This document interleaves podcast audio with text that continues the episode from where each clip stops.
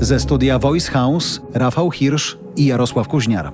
W najnowszym odcinku podcastu ekonomicznie PMI. Czym jest wskaźnik pokazujący granicę między recesją a rozwojem? Kto ma na niego wpływ? Jak długo ostatnie złe dane, choćby z Polski, mogą się utrzymać? Co wpływa na gospodarcze nastroje?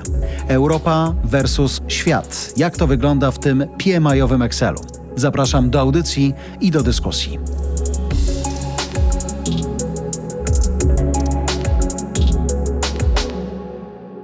Szanowny panie Rafale, miło pana widzieć. Bardzo dziękuję, Mi że również pan pana widzieć jest miło. Wdrapuje się tutaj do naszego studia. Chciałbym, żebyśmy dzisiaj zabawili się w pewien ekonomiczny słownik dla naszych szanownych słuchaczy, choć podejrzewam, że oni na pewno o tym słyszeli. Nie do końca może rozumieją to na 100%, ale kim i czym jest wskaźnik PMI? Tak fajnie brzmi po amerykańsku, nie? PMI 55 punktów. Myślisz sobie, wow, ale co to tak naprawdę znaczy? No bo to jest takie chyba najbardziej zagadkowe, nie? No bo jak ktoś tam mówi o inflacji, to wiadomo. PKB to też już się chyba wszyscy nauczyli A o co masz to w chodzi, nie? procentach, to jest Tam łatwe, to jakieś Produkcja punkty. przemysłowa, jakieś tam sprzedaż detaliczna, a PMI o co chodzi? PMI. Trudno wyczuć, nie? PMI.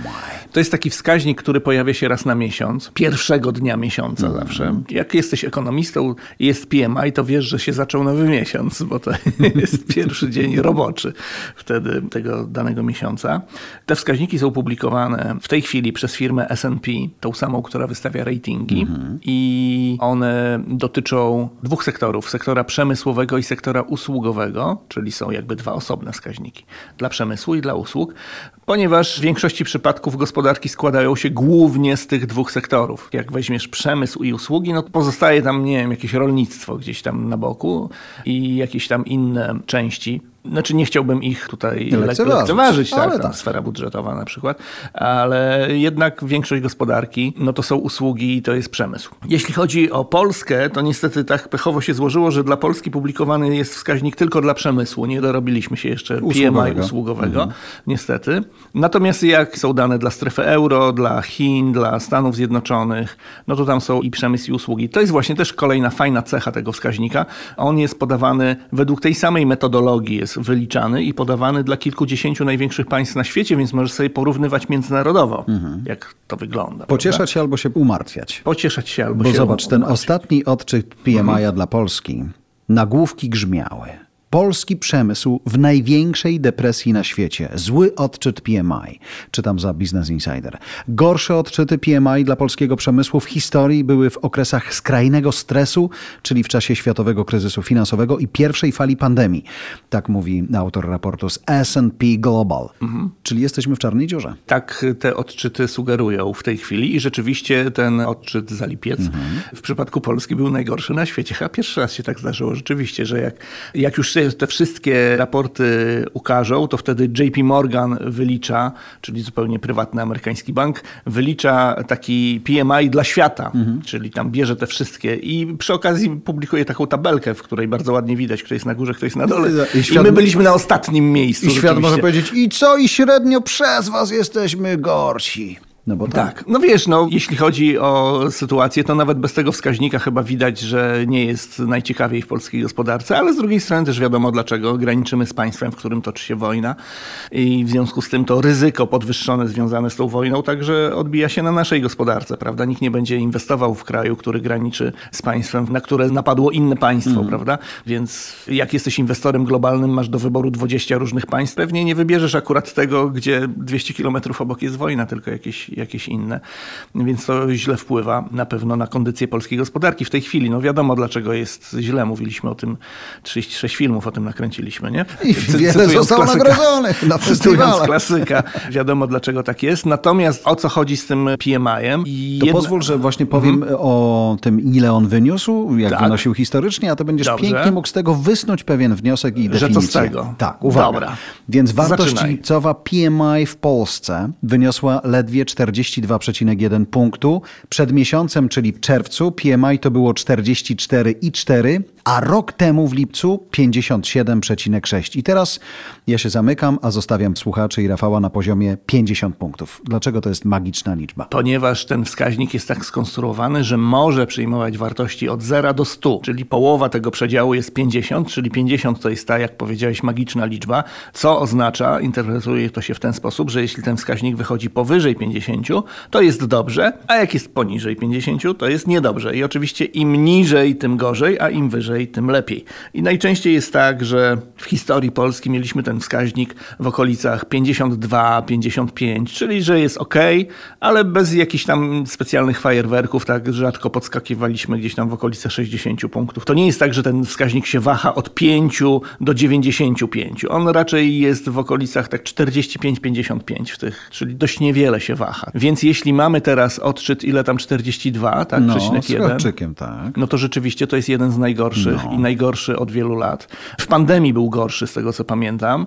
No ale jakby pandemia też była wyjątkową sytuacją i na samym początku pandemii nikt absolutnie nie wiedział, co dalej i była pewna panika.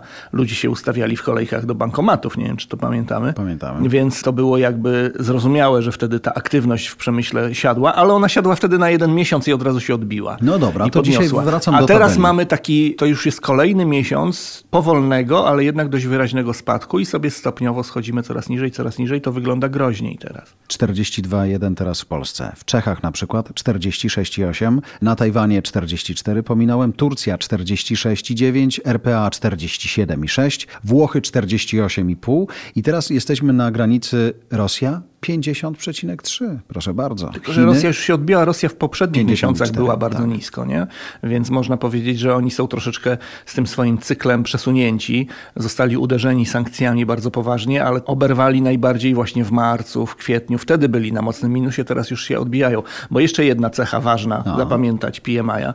PMI powstaje poprzez rozmowy z dyrektorami w przedsiębiorstwach. Tych przedsiębiorstw jest kilkaset w tym panelu badawczym. Co miesiąc są zadawane dokładnie te same pytania. Te pytania zawsze polegają na tym, że dotyczą tego, jak się zmieniła sytuacja. Jak się zmieniła sytuacja, jeśli chodzi o poziom produkcji? Jak się zmieniła sytuacja, jeśli chodzi o poziom zamówień? I kosztów, Y, Koszty, zatrudnienie, czy zwiększasz, czy zmniejszasz? Koszty, czy rosną, czy spadają? Czas oczekiwania na dostawy, rośnie, czy spada?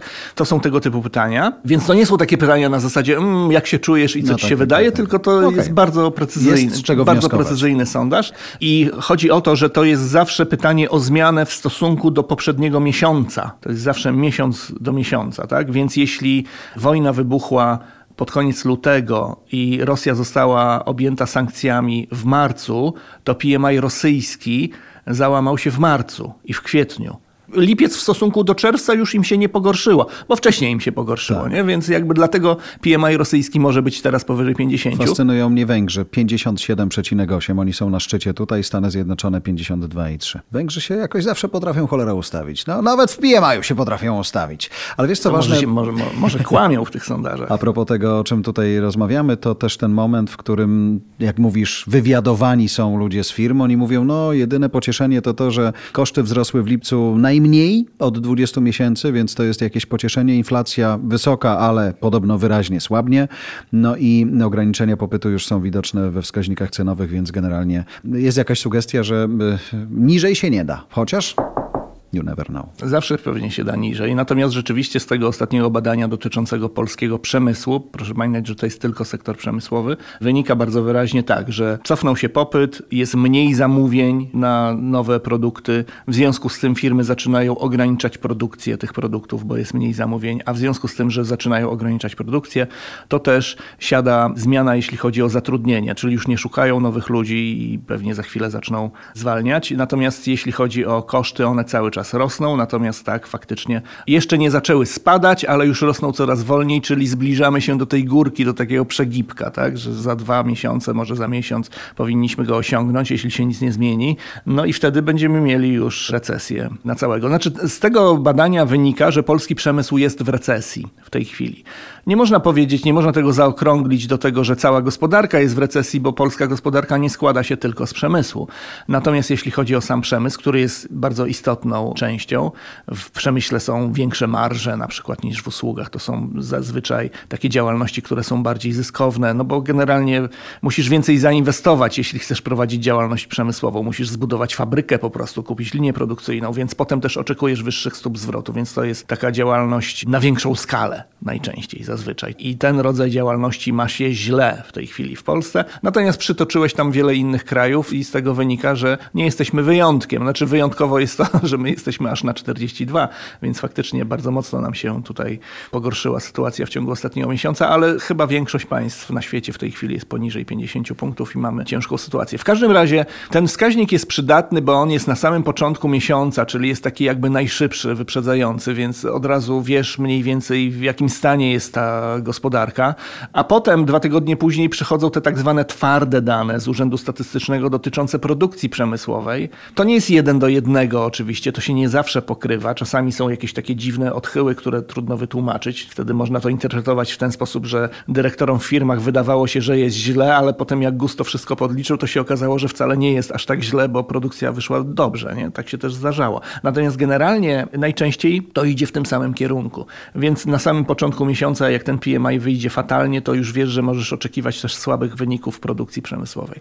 A wyniki produkcji przemysłowej już mają też przełożenie na PKB, więc to jest taki wyprzedzający, można powiedzieć, wskaźnik, który się poka pokazuje się pierwszego dnia miesiąca i pierwszego dnia miesiąca mniej więcej wiesz. Już dostajesz bum. I, i jak, no, no, tak, wiesz, no czasami wychodzą no, dobre no, wskaźniki, tak, tak, tak, Zdarzały się Patrz, Węgry.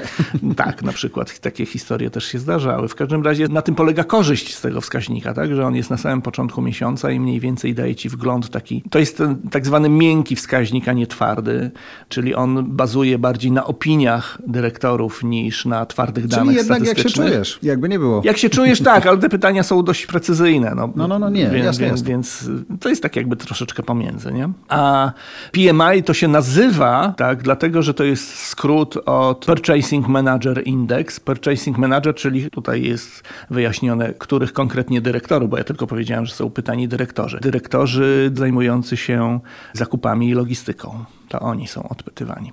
Ja bym cię zaprosił do English Finansowi Pro. nie. Do English Pro to powinieneś właśnie być takim naszym ekspertem od ekonomicznych różnych wątków. PMI, PMS. PMS to jest inny. tak, to będzie zupełnie to inna audycja. Jest. A ten y, numer naszego odcinka właśnie dobiega końca. Już Czy, koniec? Wiesz co, chciałem cię zapytać oczywiście o jedną jeszcze rzecz na koniec, ale później to skoro zapytaj. powiedziałeś, że oni patrzą tylko na ostatni miesiąc, to pewnie trudno im powiedzieć, panie, a jak pan się będzie czuł za pół roku? Bo szukam gdzieś Nie, tam nadziei. też jest takie pytanie. A, jest też pytanie o. dotyczące nastrojów, tak? No. Dotyczące jakby oczekiwań. Tak, to tak. dawaj, I będzie te- powyżej 50 kiedy? Nie, to jest pytanie dotyczące ich oczekiwań tego, co się w ich firmie będzie działo, a nie oczekiwań dotyczących tego wskaźnika. I te oczekiwania też są fatalne w tym ostatnim e, Właśnie badaniu. dlatego nie chciałem pytać. Trudno się dziwić, że są fatalne, a kiedy będzie powyżej 50 nie mam zielonego pojęcia, ale obawiam się, że, Poczekamy. że jeszcze, wiesz, może gdzieś tam pod koniec roku się zdarzy. Jak dobrze, że wrzesień. Jak się skończy wojna, będzie 60 pewnie, z miesiąca na miesiąc. Swoją drogą, właśnie to jest fajne, bo tak jak mówisz, PMI pokazuje te miesięczne zmiany, ale to, co słyszę w niektórych miejscach już, Rzeszów, jako taka baza wielu firm z całego świata, oni tam po prostu czekają na moment koniec wojny, wchodzimy odbudowywać. Tam już każdy, No, tak, tak. każdy się szykuje, każdy się nomen omen okopuje, żeby być gotowym do tego. I siłą rzeczy to będzie ta chwila, natomiast Rosjanie na różne sposoby sugerują oczywiście, że są gotowi siedzieć przy stole z Ukrainą i dyskutować rozejm, ale wiemy jak wygląda test stół, wiemy jak wyglądają ich warunki i na, Ukraina się na to nie chce zgodzić, niezależnie od tego, co słychać albo czytać gdzieś tam w świecie. Także trzymajmy się mocno, miejmy jeszcze zapięte pasy, a my tutaj będziemy czuwać ekonomicznie.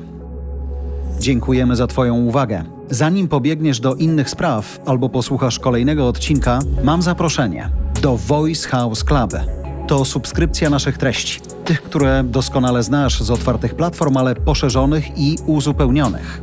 Voice House Club to pierwszeństwo dostępu do premier, dodatkowe odcinki popularnych audycji, codziennie nowe treści.